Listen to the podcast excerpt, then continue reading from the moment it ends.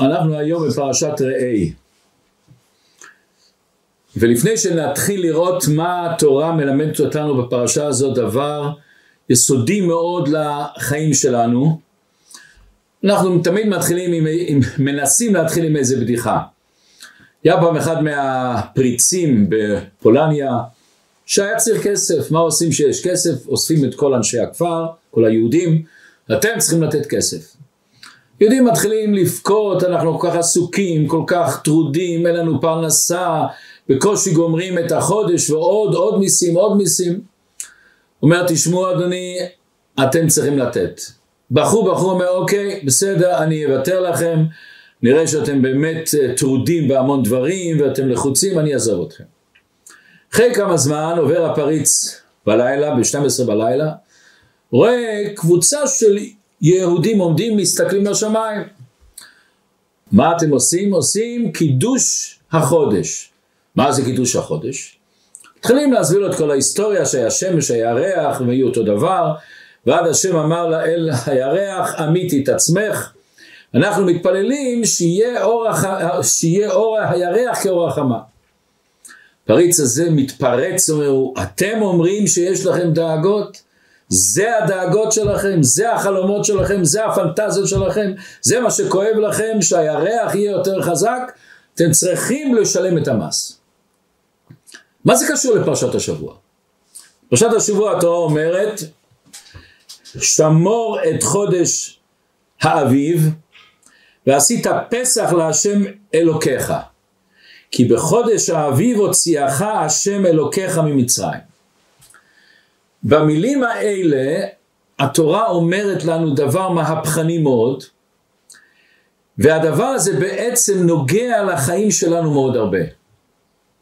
אני חושב אחת השאלות הגדולות שיש לכל הורה ולכל בן אדם, גם בגיל מבוגר שאין לו ילדים ושגם אין לו נכדים והוא דואג על עצמו גם לבד, חושב לעצמו איך אנחנו יכולים להתמודד היום בעולם הזה עם כל הטכנולוגיה, עם כל המכשירים למיניהם, עם כל זה שכל העולם נהיה פתוח לרווחה, שכל העולם נכנס אצלנו בבית או ברחוב על כל פנים. איך אנחנו יכולים לשמר את היידישקייט שלנו, את החום, את ההתלהבות, את האמונה, את הביטחון בהשם. ונראה איך שהתורה מסבירה לנו את הסוד הנפלא הזה, איך מתמודדים בכל מצב ובפרט בדור שלנו. אז אומרת לנו התורה שחג הפסח צריך להיות בחודש האביב. אומר הנציב העמק דבר, למה הקדוש ברוך הוא עשה דווקא את הפסח בחודש האביב? אז הוא אומר, יש לנו לדעת ולהתבונן.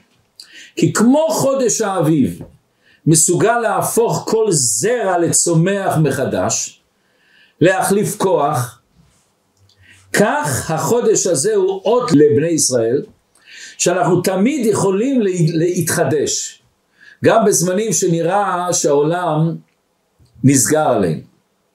ומי שמתבונן יותר רואה כי ישראל בעולם, אומר הנציב, הם כמו כל פרי שהוא גרעין.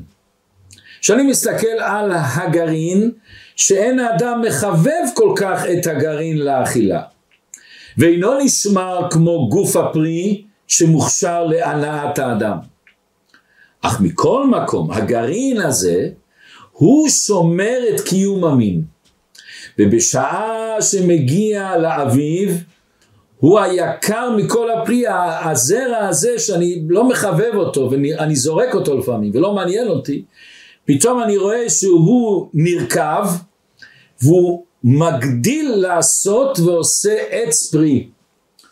אומר הנציב כך ישראל בעולם, בהליכות הטבע הם לא נראים לעיקר בעולם שלנו, אבל הם הם המקיימים את העולם.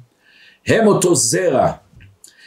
ולכן התורה אומרת בחג הפסח, מכיוון שחג הפסח השם הוציא אותנו ממצרים, השם גילה לכל אדם את העוצמה שיש בו, השם גילה לכל העולם את, ה, את העוצמה שיש בעם ישראל, וזה בחודש האביב. בכלל דבר מעניין שהרבה מהחגים של עם ישראל קשורים לעונות השנה. אנחנו אומרים שבועות חג הקציר, סוכות חג האסיף, פה אנחנו אומרים חג האביב שהשעורים בשלים. אז התורה אומרת תעשה את הפסח באביב. אומר רש"י מיד על הפסוק שמור את חודש אביב, מה זה שמור? אומר רש"י לפני שהפסח בא תשמור שהוא יהיה באביב. ואם לאו, אם לא מסתדר שיהיה באוויר, תעשה עיבור השנה. יש לנו שנה מעוברת. מה פשט לעבר את השנה? בקיצור, בקיצור, אנחנו יודעים שיש לנו את השמש והירח. אנחנו לא היום ניכנס לעניין הזה, איך השמש, איך הירח המית את עצמו, זה נושא בפני עצמו. השמש, או שהשמש מסתובבת סביב לכדור הארץ, או הפוך, שהרבא אומר שלפי תורת איינשטיין, שתי דברים שמסתובבים, אני לא יכול להוכיח אף פעם מי מסתובב סביב מה. אבל איך שלא יהיה, השנה הזאת של שנה ו-365 יום, אם לדייק, נקודה 25. זאת אומרת, השמש מתרחקת, או, או הכדור הארץ מתרחק, איך שלא יהיה, מתרחקים זה מזה, וזה גורם לנו את החורף, את הקיץ, את הסתיו ואת האביב. אז בעצם סיבוב שלם שאני, שהשמש מסתובב, אותו שכדור הארץ מסתובב, איך שלא יהיה, זה נקרא 365 יום. אני רוצה לדעת כמה זה חודש, אני מחלק את זה ל-12. זה יוצא בסביבות 30 וחצי יום. כאן בדבר מעניין, הירח אין לו את אותו מערכת כמו לשמש.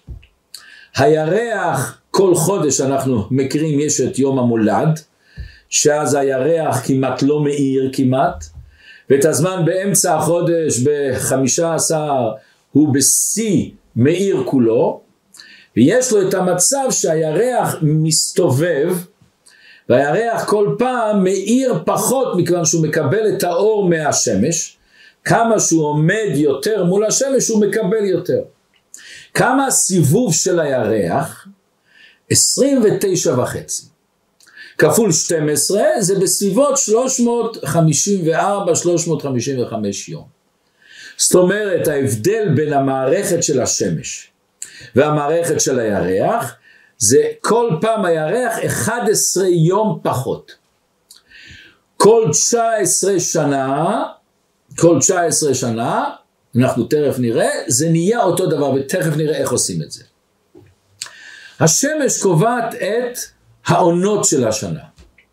בשפה אחרת השמש קובעת את השנה. הירח אין לו סיבוב שנתי, יש לו סיבוב חודשי.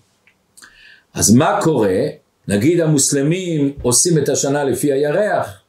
לפי הירח כל פעם כלפי השמש יהיה חסר 11 יום.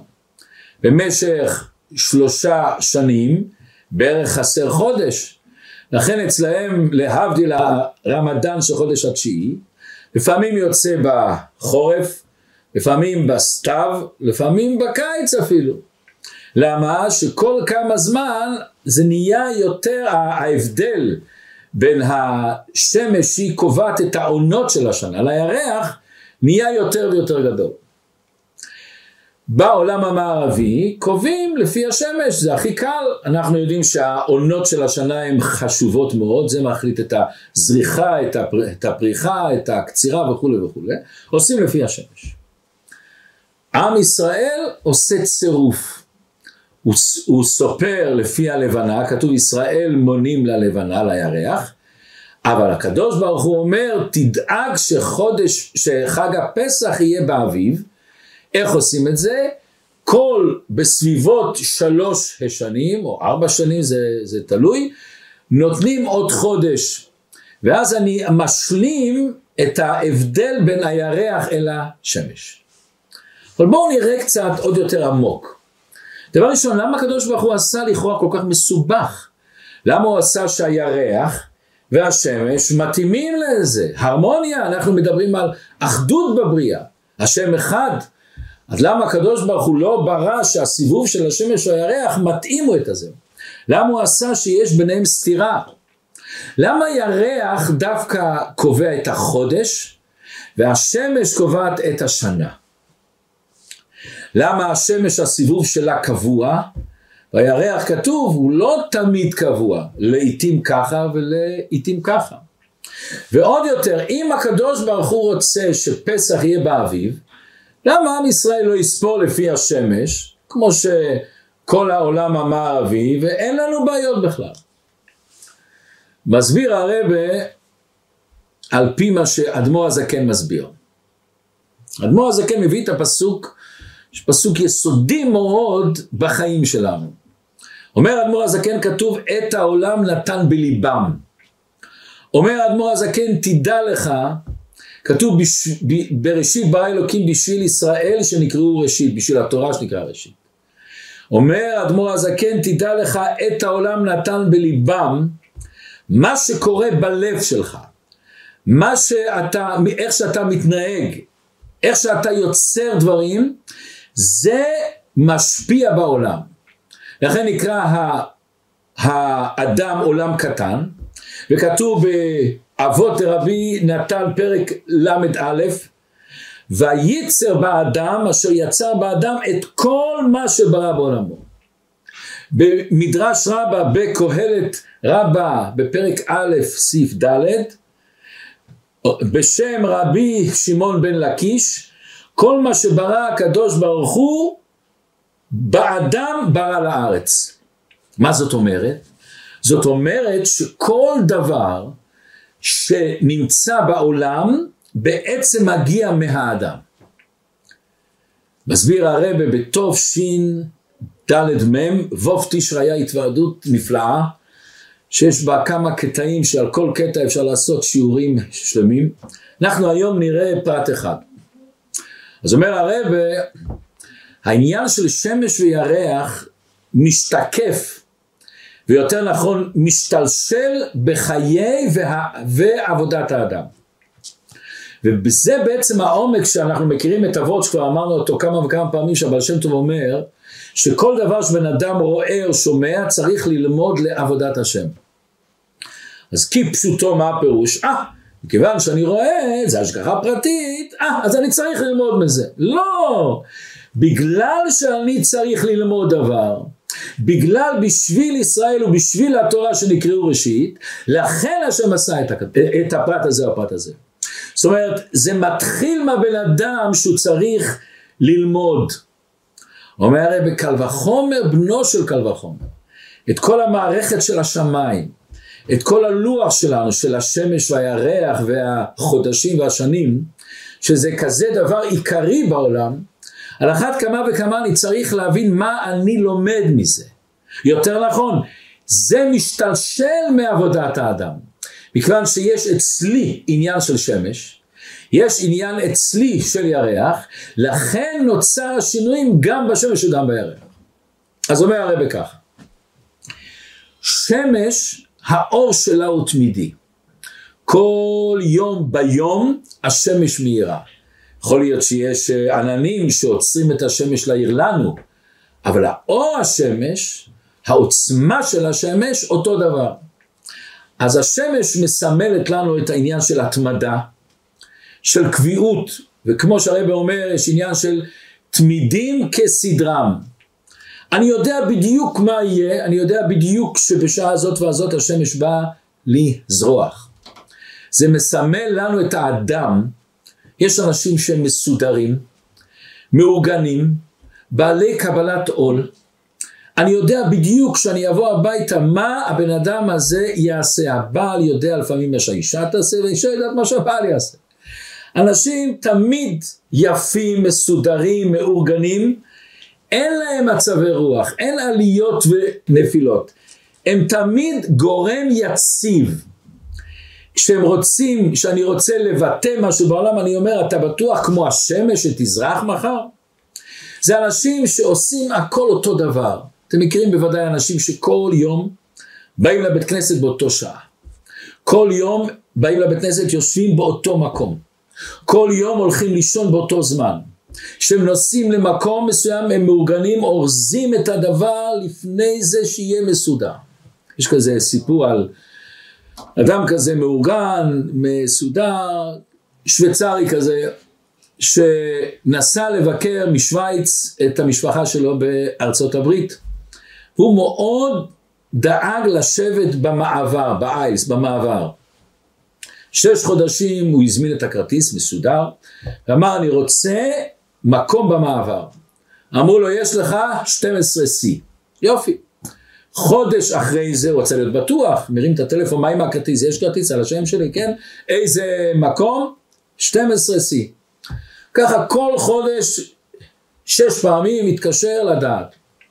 אוקיי, נכנס לאווירון, נסע, הגיע לאמריקה, כל המשפחה באה עם פרחים, שמחים, מוזיקה, והוא יוצא ממורמר, כועס על כל העולם, אך, מתוסבך, מה? מה קרה? אומר, הוא מספר, שש חודשים הזמנתי, שאני רוצה מקום במעבר. אני רוצה מקום שקבוע שאני יודע שהוא נמצא. באתי לשם, שמו לי 12 בי, בדיוק באמצע. הרס לי את כל הנסיעה, את כל הביקור הרס לי לגמרי. אומרים למשפחה, רגע, רגע, ריבונו של עולם, אז למה לא ביקשת מהבן אדם שיושב על ידך ב-12C הזה, למה לא ביקשת שיחליף איתך, תבקש ממנו טובה? הוא צוחק, ריבונו שלו. אתם גאונים אתם. מה, חשבתם שאני לא חושב על הרעיון הזה? לא טובה שחשבתי. אבל במקום הזה, ב-12C היה ריק, לא היה עם מי לדבר בכלל, לא היה עם מי לדבר. זה האנשים המסודרים. יש לזה מעלה עצומה. זה קבלת עול. זה אנשים שיש להם את העקביות שלהם. יש להם את הערכים שהוא לא זז מהם. הוא תמיד, הערכים האלה ידחפו אותו, יניעו אותו. אחד מהסודות של אה, הצלחה בחיים, שבן אדם רוצה לפעמים להצליח במשהו, זה נושא ארוך, לא ניכנס, אבל בקיצור, אתה צריך לבדוק בעצמך איזה ערכים, איזה עקרונות מניעים אותך. ותנסה לחבר את הדבר הזה שאתה רוצה לחדש אותו בכלל לאותם העקרונות שלו. אבל זה השמש. ירח זה נקרא חודש. חודש זה בלשון התחדשות. הירח יש לו עליות וירידות. זה אדם שהוא יצירתי, הוא לא קבוע, לפעמים הוא במצב רוח היי, לפעמים לא. אדם חדשן, כמו שהרבי אמר שהתחלנו בהתחלה, השמש זה תמידים כסדרם, הירח, ומוספים כהלכתם. זה המוסף, הוא מקורי. הוא צומח, אין לו אף פעם מנוחה, הוא תמיד רוצה, הוא לא מסתפק במה שיש לו. אתם מכירים כאלה אנשים. הוא לא עומד במקום אחד. איך כתוב מעלים בקודש, אז הרבי מסביר, לא מעלים בקודש, לא כתוב מעלים מחול אל הקודש. מעלים בקודש, גם בקודש אתה רוצה לעלות. אין לך דבר שאתה גומר איתו. האנשים האלה לאו דווקא אתה סומך עליהם, כשהוא אומר לך אני בא, לאו דווקא שהוא יבוא בשעה המסוימת. אולי בדיוק יהיה לו איזה רעיון, אנשים האלה עוזים את המזוודה שלהם ברגע האחרון, נסתדר, נחיה כבר, נעשה כבר. אנחנו יודעים לפעמים שאקווריום של מים, שיש בו הרבה דגים ששופכים מים, אז תראו כל הדגים עולים למעלה. למה הם עולים למעלה? הם מלא מים באקווריום. הוא רוצה הפרישה וסר, מים חדשים. אנחנו צריכים לשאול את עצמנו, האנשים האלה, מי אנחנו באמת? אנחנו אנשי ירח או אנשי שמש? אנחנו אנשים שיש לנו את התמידים כסדרם, או אנחנו מוספים כהלכתם. ולאנשים האלה אנחנו צריכים לחשוב תמיד, מה אני היום התחדשתי, הירח, אנשי הירח תמיד מה חידשתי לעצמי. הנקודה החשובה היא שבכל דבר יש את המעלות. בשמש יש את המעלה של עקביות, בירח יש את המעלה את הפריחה, את הצמיחה, את ה... תמיד את האתגרים, תמיד. תמיד שהוא לא שבע רצון, הוא רוצה לגדול, הוא לא נשאר במצב שלו. באה היהדות ואומרת, תיקח את המעלות של שמש ואת המעלות של ירח ותאחד אותם. היהדות אומרת, אתה צריך מצד אחד את העניין של תמידים כסדרם, שאנחנו מחנכים את הילדים שלנו, שאנחנו את עצמנו מחנכים, אנחנו מחנכים על יסודות, התורה הזאת לא תהא מוחלפת, זהו זה, אין התחדשויות בתורה. ככה הקדוש ברוך הוא עשה בייחוד בתורה שבכתב, זהו זה. אנחנו שמים את הבסיס של אמונה, של ביטחון, של אה, הת, התקשרות לקדוש ברוך הוא. אנחנו עושים את אותם הרגלים אותו דבר, ודווקא זה שבן אדם שחוזר על עצמו, סימן שזה נוגע לו בנפש ההרגלים האלה. זכר, היה לנו פעם משפיע בכפר, רב מוישקה, והוא תמיד דיבר בהתוודעויות, אבק לנזיך, תניח את עצמך. ולפעמים בחורים דיברו, תראה, תמיד הוא חוזר על עצמו. אז אני זוכר שמישהו אמר, תראו איזה יופי שהוא חוזר על עצמו. הוא חי בזה, הוא מרגיש שזה, זה אצלו האמת. הקיום של תורה ומצוות לא תלוי בהרגשות, במצב רוח, הכשרות לא תלויה בתיאבון, המסורת צריכה לחקק כמו אותיות החקוקות בלוחות. וכשאני רואה את הילד שלי שם תפילין בבר מצווה, אה, אני מרגיש, הוא ממשיך את השלשלת, אותם תפילין שהיה לאברהם אבינו, ליצחק אבינו, ליעקב אבינו, לכל הנביאים, אני מרגיש את המסורת שלו. כשאני לוקח את הבן שלי על הידיים ואני נותן לו לתת נשיקה לספר תורה, אני מרגיש את ההתקשרות למצבים. אני מרגיש אל השורשים. ומצד שני זה איננו מספיק. אתה צריך להיות כמעיין המתגבר. אם אנחנו לא מתחדשים בהרגשות שלנו, בקשר שלנו, באמונה שלנו, בביטחון שלנו, זה יכול להרבה אנשים לגרום להיות משותקים, לכבות אותנו. אנחנו מאבדים את החושים שלנו, הם נהיים עמומים. המוח לא נהיה יצירתי, אנחנו נהפכים לרובוטים. אנחנו מאבדים לפעמים מרוב ההרגלים רגש אל התורה ומצוות. מרגישים שמאבדים את הלהט, את ההתלהבות לתורה ומצוות. וזה מה שקורה הרבה פעמים, שאנחנו רואים לפעמים, השם ישמור, ילדים, שחלילה וחס נופלים לקצת זמן אם ירצה השם. היום בזמננו זה דבר לכאורה מאוד נפוץ שבנים ובנות יורדים מהדרך. והרבה פעמים באיזשהו מקום הילד לא מתחבר לזה. המסורת הזאת, הכללים האלה, החוקים האלה, ברגע שהם רק שמש, הם תמידים כסדרם, הוא מרגיש מעין בית סוהר. הוא לא מתחבר לזה. אנחנו לא מעבירים לו את הירח, את ההתחדשות, את הרגש בדבר, את השמחה שבדבר. מספרים על הפורו ורבה, פעם אחת היה כזאת אי התוועדות, והווין נגמר. היה כבר מאוחר בלילה, אז כל אחד שאל את השני מי הולך לקנות בחוץ את הבקבוק יין, אז בובה ורבה קם ואמר, אני אשלח את הילד. יצא החוצה מה, מהמקום, מהבית כנסת, מהחדר, ועובר חצי שעה, עובר שעה, הוא לא בא, כולם נכנסו ללחץ עצום. הוא בא אחרי שעה וחצי, הוא הגיע, רבה, איפה, איפה? הוא אומר, אני אגיד לכם, כשאני הייתי בן 13, אמרו לי שאתה מתבגר, אתה כבר לא ילד, אתה כבר לא נער. אמרתי לילד שבי, אני לא זורק אותך, אני לא מתנתק ממך, אני משאיר אותך אצלי בלב. יהיה לפעמים שאני אצטרך אותך, ואז אני אשתמש איתך. אומר רבו ורבי, הרגשתי עכשיו שאני צריך את הילד שלי. כל אחד מאיתנו צריך להסתכל על הילד שלו. איך כתוב, איך אומרים אצל חסידים, היה התוודות של רב מנל פוטפס אמר פעם, שאנחנו אומרים, יהודה אמר, איך אעלה לביא והנער איננו איתי. מה בחסידס?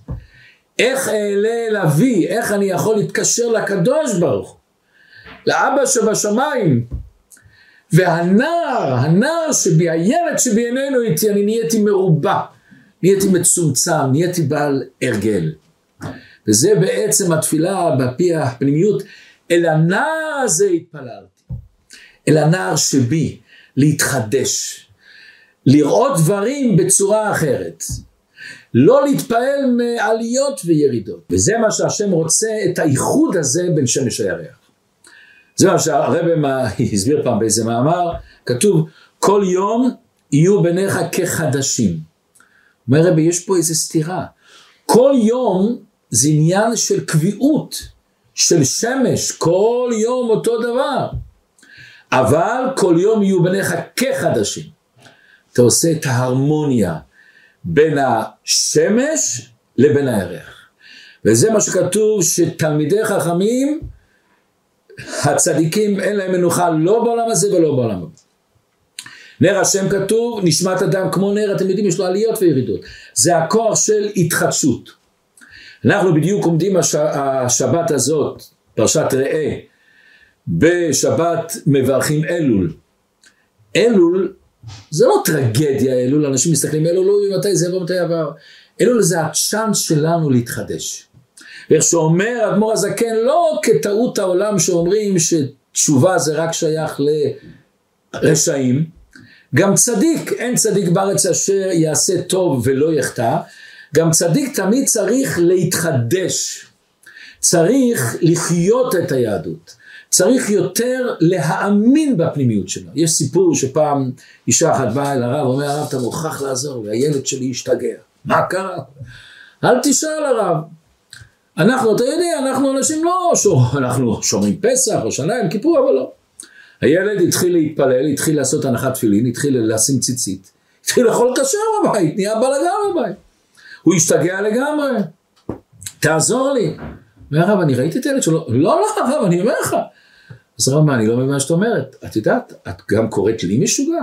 גם אני שומר שבת, מניח תפילין, מתפלל כל יום, אוכל כשר. האישה צוחק. רביי, אתה זה הביזנס שלך, זה הפרנסה שלך. הוא מתכוון לשם שמיים, הוא מתכוון באמת באמת בשביל תפילין, בשביל ציצית, בשביל שבת, בשביל כשרות, בשביל הקדוש ברוך הבדיחה הזאת, שאני לא יודע אם היא הייתה או לא, אבל היא קורית אצלנו. אנחנו צריכים לשאול את עצמנו, האם זה שאנחנו שומרים שבת ואוכלים כשרות ומניחים תפילין כל יום, האם זה לא מעין ביזנס כזה? זה כבוד שלנו, זה הרגלים שלנו, אנחנו מתביישים להתנתק מזה, אנחנו עושים את זה כמצוות אנשים מלומדה כמו רובט, אנחנו עושים את זה כמו מעשה טכני.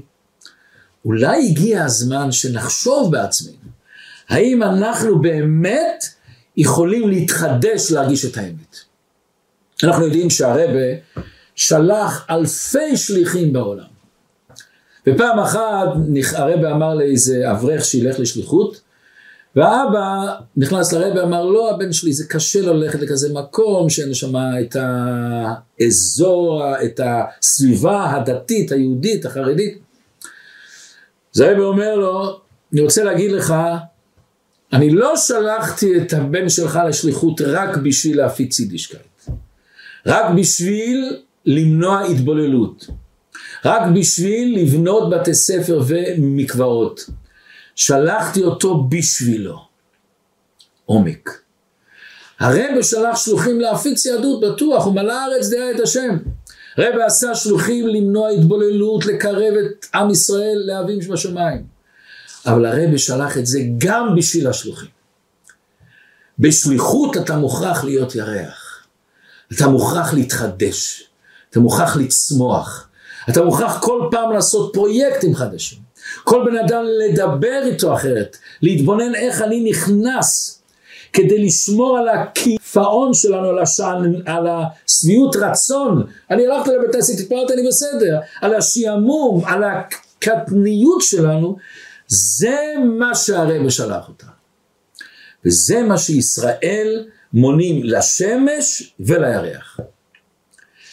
רב נפתולי מרופצ'יס, היה פעם סיפור, הוא, הוא, הוא עמד עם החסידים שלו ודיבר דיבר.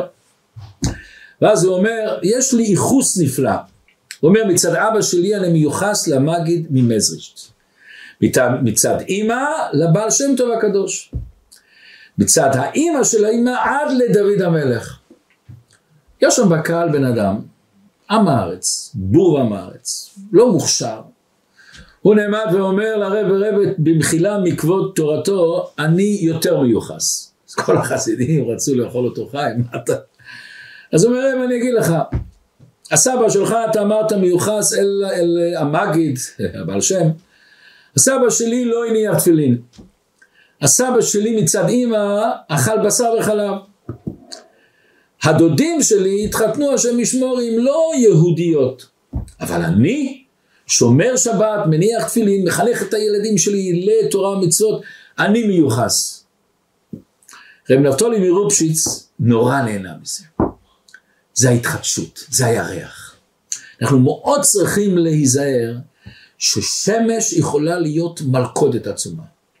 שמש מסמלת את העוצמה, שמש מסמלת את הכוח, אבל לפעמים אנחנו מאבדים את היצירתיות, מאבדים את ההתרגשות, את ה"ולבקר בהיכלו". ומה לנו יותר שאומר הזוהר הקדוש, מה יעשה משיח לעתיד לבוא? משיח עתה לאתווה צדיקאיה בתיופתא. הוא יעשה את הצדיקים בעלי תשובה. וזה מה שכתוב בחסידות, שמש זה הצדיקים, הירח זה בעלי תשובה, וצריך לאחד אותם. ומה לנו יותר נפלא, אתם יודעים היום יש חסידים ולא חסידים, איך שיקראו להם לי תאים או שמות אחרים. איך היה השם של החסידים בהתחלה באמת? השורש שלהם. חסידים נקראו בהתחלה בעלי תשובה. אחרי שהם קראו להם מתנגדים, אז הפכו את השם שלהם לחסידים. אבל המקור, מכיוון שכל היסוד של תורת הבעל שם טוב, כל היסוד של תורת הדבור הזקן, לגדול, גם צדיק צריך להרגיש את הבעל תשובה. אין צדיק בארץ אשר יעשה הטוב ולא יחטא. וזה מה שצריך לעשות את, ה, את, ה, את הצירוף הזה שלו. הרב אומר בשיחה, באותו שיחה הרב שואל, בא יהודי אומר, איך אני יכול את זה? שמש וירח זה שני הפכים. שמש וירח הם דברים סותרים אחד את השני. זה קבוע, תמידים כסדרה, וזה מוספים כהלכתם, זה תמיד ומוסף. אומר הרב, נכון, שתי הקווים האלה סותרים. אבל מי אתה? כל אדם צריך להבין, אני יהודי, אני חלק אלוקם ממעל ממש. גם לך יש את השתי הפכים. ברגע שיש לך את הנשמה האלוקית ואתה קשור אל הקדוש ברוך הוא, יש בך את השמש והירח. ומה לנו יותר, הארון בקודש הקודשים היה, אנחנו כולנו מכירים, מידה ואינו מן המידה.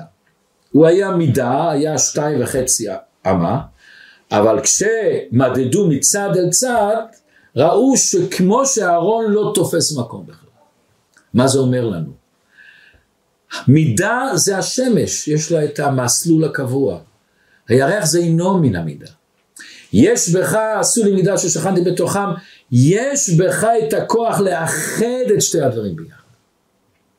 ומה לנו דבר כל כך נפלא, איך שהרבא מסביר את זה שמה, אמת, כתוב שאמת זה האות הראשונה של האות א' ב', א', מ' זה האות האמצעית ות' זה האות הסופית. מה זה אומר לנו? מצד אחד זה אומר שינויים יש את ההתחלה, יש את הסוף ויש את האמצע. אבל מה זה אמת? אמת שבכל שלב בחיים שלך, בכל דבר בחיים שלך, גם באלף וגם במן וגם בתף, במהות אתה מרגיש את האמת. אתה מאחד את השמש והירח ביחד. לפי זה נוכל להבין דבר נפלא. אנחנו מכירים את הרש"י הראשון בתורה.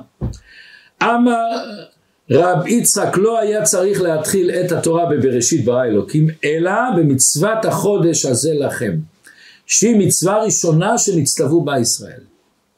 מה זאת אומרת? מה יש בחודש הזה, עניין של קידוש החודש, שבחודשים, חודש ניסן הוא הראשון, שאנחנו מקדשים את החודש, קובעים את החודש. מה יש בזה שזה המצווה הראשונה? מה יש בזה שבזה התורה הייתה צריכה להתחיל ולא בבראשית? כאשר מה התורה אומרת? החודש הזה לכם ראש חודשים, ראשון הוא לכם לחודשי השנה. מה התורה צריכה לחזור על זה? התורה אומרת את היסוד הגדול. יידישקייט אתה צריך להיות שמש, אבל אתה צריך להיות ירח. אתה צריך לאחד את שתי הדברים. אתה צריך ל- לעשות הרמוניה בין שתי הדברים. וזה תראו מעניין, אנטיוכוס, שהוא גזר על עם ישראל, הוא גזר שלושה גזרות. ראש חודש, מילה ושבת. למה ראש חודש? אז יש הסברים. אבל ההסבר הפנימי הוא, הוא רצה שעם ישראל תשמרו מצוות, אבל בתוך הרגל. כמו שמש, קידוש החודש, זה הוא לא רצה. אנשים צריכים להבין שכל החיים שלנו זה בעצם התחדשות. כל החיים שלנו זה בעצם אתה צריך ליצור התחדשות. ואני צריך תמיד לבדוק בעצמי האם אני באמת מתחדש או אני לא מתחדש. ופה באה השאלה. אנחנו אומרים ישראל מונים ללבנה, אבל זה לא נכון לכאורה. ישראל הם מונים גם ללבנה וגם לשמש. למה כתוב דווקא ללבנה? אז פה יש דבר שקשור לספר בראשית. אנחנו יודעים שיוסף היה לו שתי בנים. מנשה היה בכור ואפרים. ואז הוא מביא את שתי הבנים ליעקב, והוא מבקש שהוא ילך לברך אותם. ואז כתוב שהוא הביא אותם, הוא שם את אפרים בימינו, זאת אומרת בימינו, ובימינו שזה משמאל ישראל, ואת מנשה בשמאלו מימין ישראל, רצה ש... שיעקב ישים את היד על מנשה הבכור ואת יוסף. כתוב וישלח ישראל את ימינו וישת על ראש אפרים ואת שמאלו על ראש מנשה שיקל, סיכל דברה, את, את, את ידיו כמנשה הבכור. כאן בא הרבה שאלות. הוא בעצם שם את הימין על אפרים. למה על אפרים אם הוא הבכור? עוד יותר, יעקב אבינו ידע מה קורה שחלילה נותנים לאח צעיר יותר, כמו ליוסף, נותנים לו יותר תשומת לב מאשר לבכור. כל השנאה הזאת בין האחים, זרקו אותו לבור, רצו לפני זה השם ישמור להרוג אותו. איך הוא פתאום רצה לעשות לכאורה את אותו דבר, אותו דבר עוד פעם, לתת לאפרים ואת הצד שמאל למנשה. עוד יותר, מנשה הוא הבכור, לבכור מגיע, אנחנו יודעים שיעקב אבינו עצמו קנה את הבכורה מעשיו. זאת אומרת, יש מעלה לעניין של בכור. עוד דבר, אם באמת מנשה, כמו שהוא אומר לו, במדרגה לכאורה פחותה מאפרים, למה הקדוש ברוך הוא לא עשה שאפרים יהיה הבכור? ומה העניין לשים את היד? למה הוא לא החליף את המקום שלהם? למה דווקא חשוב שהיד ימין תהיה על אפרים, אבל הוא נשאר במקום בצד שמאל והראשון זה מנשה. אומר הרב דבר נפלא. אנחנו התחלנו בהתחלה, יש לנו תמיד שאלות איך לחנך, איך לחנך. איך לעשות שהיהדות תוכל לשרוד. איך אני אדע שאני במקום הנכון, שאני מחזיק את ההגה נכון. יש כזה בדיחה שפעם הייתה איזו אישה שמתקשרת למשטרה, אומרת, נכנסתי למכונית, גנבו ממני הכל, את הסטריאו, את ההגו אפילו, את הבנזין, את הקלאץ' הזה של הבנזין, את ה, את ה, הכל גנבו ממני. אותו הקצין אומר, אני שולח לך את השוטר שיבוא לבוא. בא השוטר, מתקשר לקצין, אומר לו, הכל בסדר, מה הכל בסדר? היא אומרת שאין לה steer, כן, כן, הכל נכון. היא פשוט התיישבה במושב האחורי. האם אנחנו ביידישקייט שלנו מתיישבים במושב, במושב הקדמי עם ההגה נכון. יעקב מבין את יוסף. הוא אומר, אני יודע בדיוק למה אתה רוצה שאני אשאיר אותו בצד הימין ואני אשים את היד בצד אבל אני אסביר לך מה הסיבה שלי. אומר הרי בהתוועדות תש"ל פרשת ויחי, ביור נפלא. אומר הרי ככה, מה זה מנשה? אז איך שאנחנו מכירים, מנשה כי נשני אלוקים את כל עמלי ואת כל בית אבי. מה הפירוש? מנשה מלשון להשכיח, ככה מסביר, ככה הסביר המפרשים. מה, יוסף הלך לשכוח?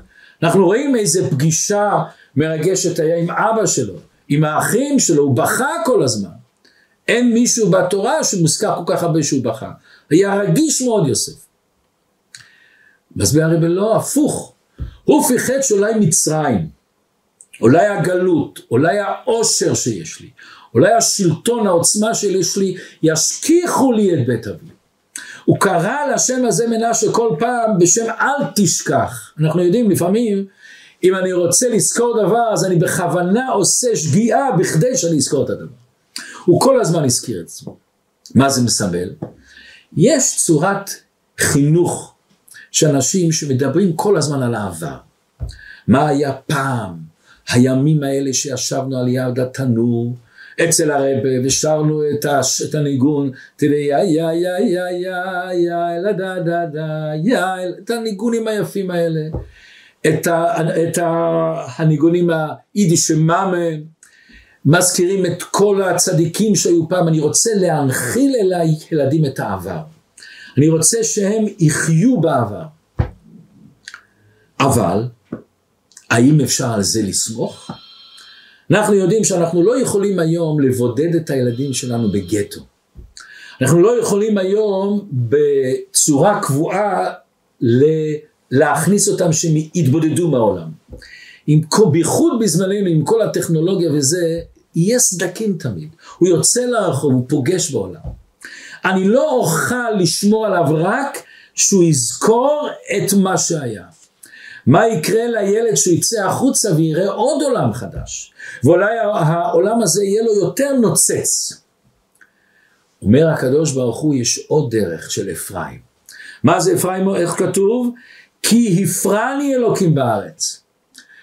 השם אומר לאפרים יש כוח להפוך את החושך לאור. אתה לא בורח מהגלות, אתה לא בורח מהחושך, אתה לא נכנס בבית וסוגר את עצמך. גם בחושך אתה הופך את זה לאור. איך כתוב? יתרון האור מן החושך. מה יותר שאנחנו פה לומדים ביחד את התורה הקדושה. תראה איזה כוח נפלא יש לנו היום. אנחנו לומדים ביחד עם אנשים שאנחנו לא מכירים אחד את השני. אני את רוב האנשים לא מכיר. אני לא יודע בכלל את השם שלהם. אני לא נמצא איתם ביחד. אנחנו גם לא נמצאים בפיזי איתם ביחד. ותראה איזה עוצמה להתקשר בשיעור אחד אלפי אנשים. יש שיעורים שיש עשרות אלפי אנשים. יש, יש מקומות שזה מאות אלפי אנשים. היום אתה יכול להקשיב שיעורי תורה על ידי הטלפון. יש מי שמשתמש עם זום. אתה יכול להשתמש בזום בעשרות אלפי אנשים ברגע אחד. אתה כובש את העולם. אתה ממשיך קדושה בעולם. זה אפרים כי הפרני השם בארץ. וזה החלום שלנו, למה האבא מברך את הילדים, ישמחה אלוקים כאפרים וכמנשה. למה הוא מברך אותם? הם היו הראשונים שהיו בגלות. השבטים הקדושים, ראובן, שמעון, לוי, התחנכו אצל אבא בבית. הם היו הראשונים שירדו לגלות. היו במצרים, ראו את כל ערוות הארץ, והם צמחו. איך הם צמחו? אז אנחנו אומרים ישמחה אלוקים כאפרים וכמנשה. הבסיס צריך להיות מנשה. הבסיס צריך להיות שמש. הבסיס צריך להיות תמידים כסדרם. אבל השלב השני, כי הפרני אלוקים בארץ. מה המטרה של הבריאה? המטרה של הבריאה שהשם ברא את העולם, לגלות אלוקות בעולם, להפריח את העולם. איך, איך שכתוב, יתרון האור מן החושך. היתרון של האור מן החושך שאתה הופך את החושך. ולכן המנשה נשאר בצד ימין, אפרים נשאר בצד שמאל, לכן מנשה הוא הבכור, בסדר צריך להיות מנשה ראשון.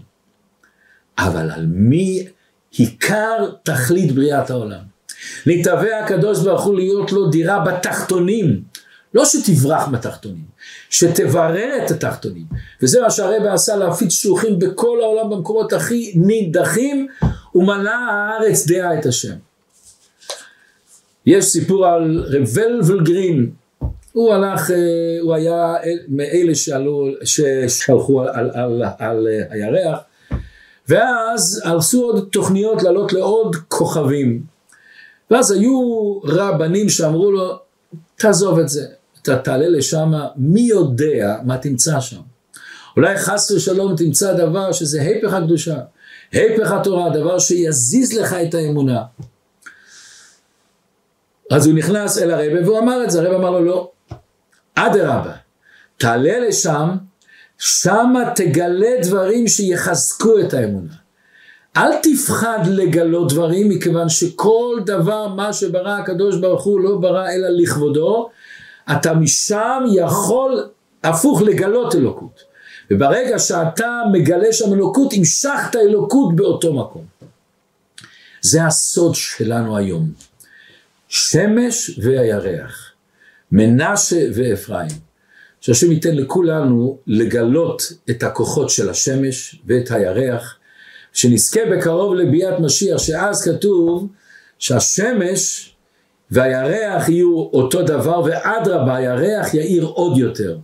ותראו דבר מה עניין שהרבא אומר, שמעברים את השנה, אז השנה הזאת היא יותר מהשמש אפילו. אנחנו מעברים את השנה בכדי ל- לעשות את האיחוד בין הירח והשמש, אבל השנה המעוברת בעצם גורמת שיהיה לנו יותר ימים מאשר בשמש.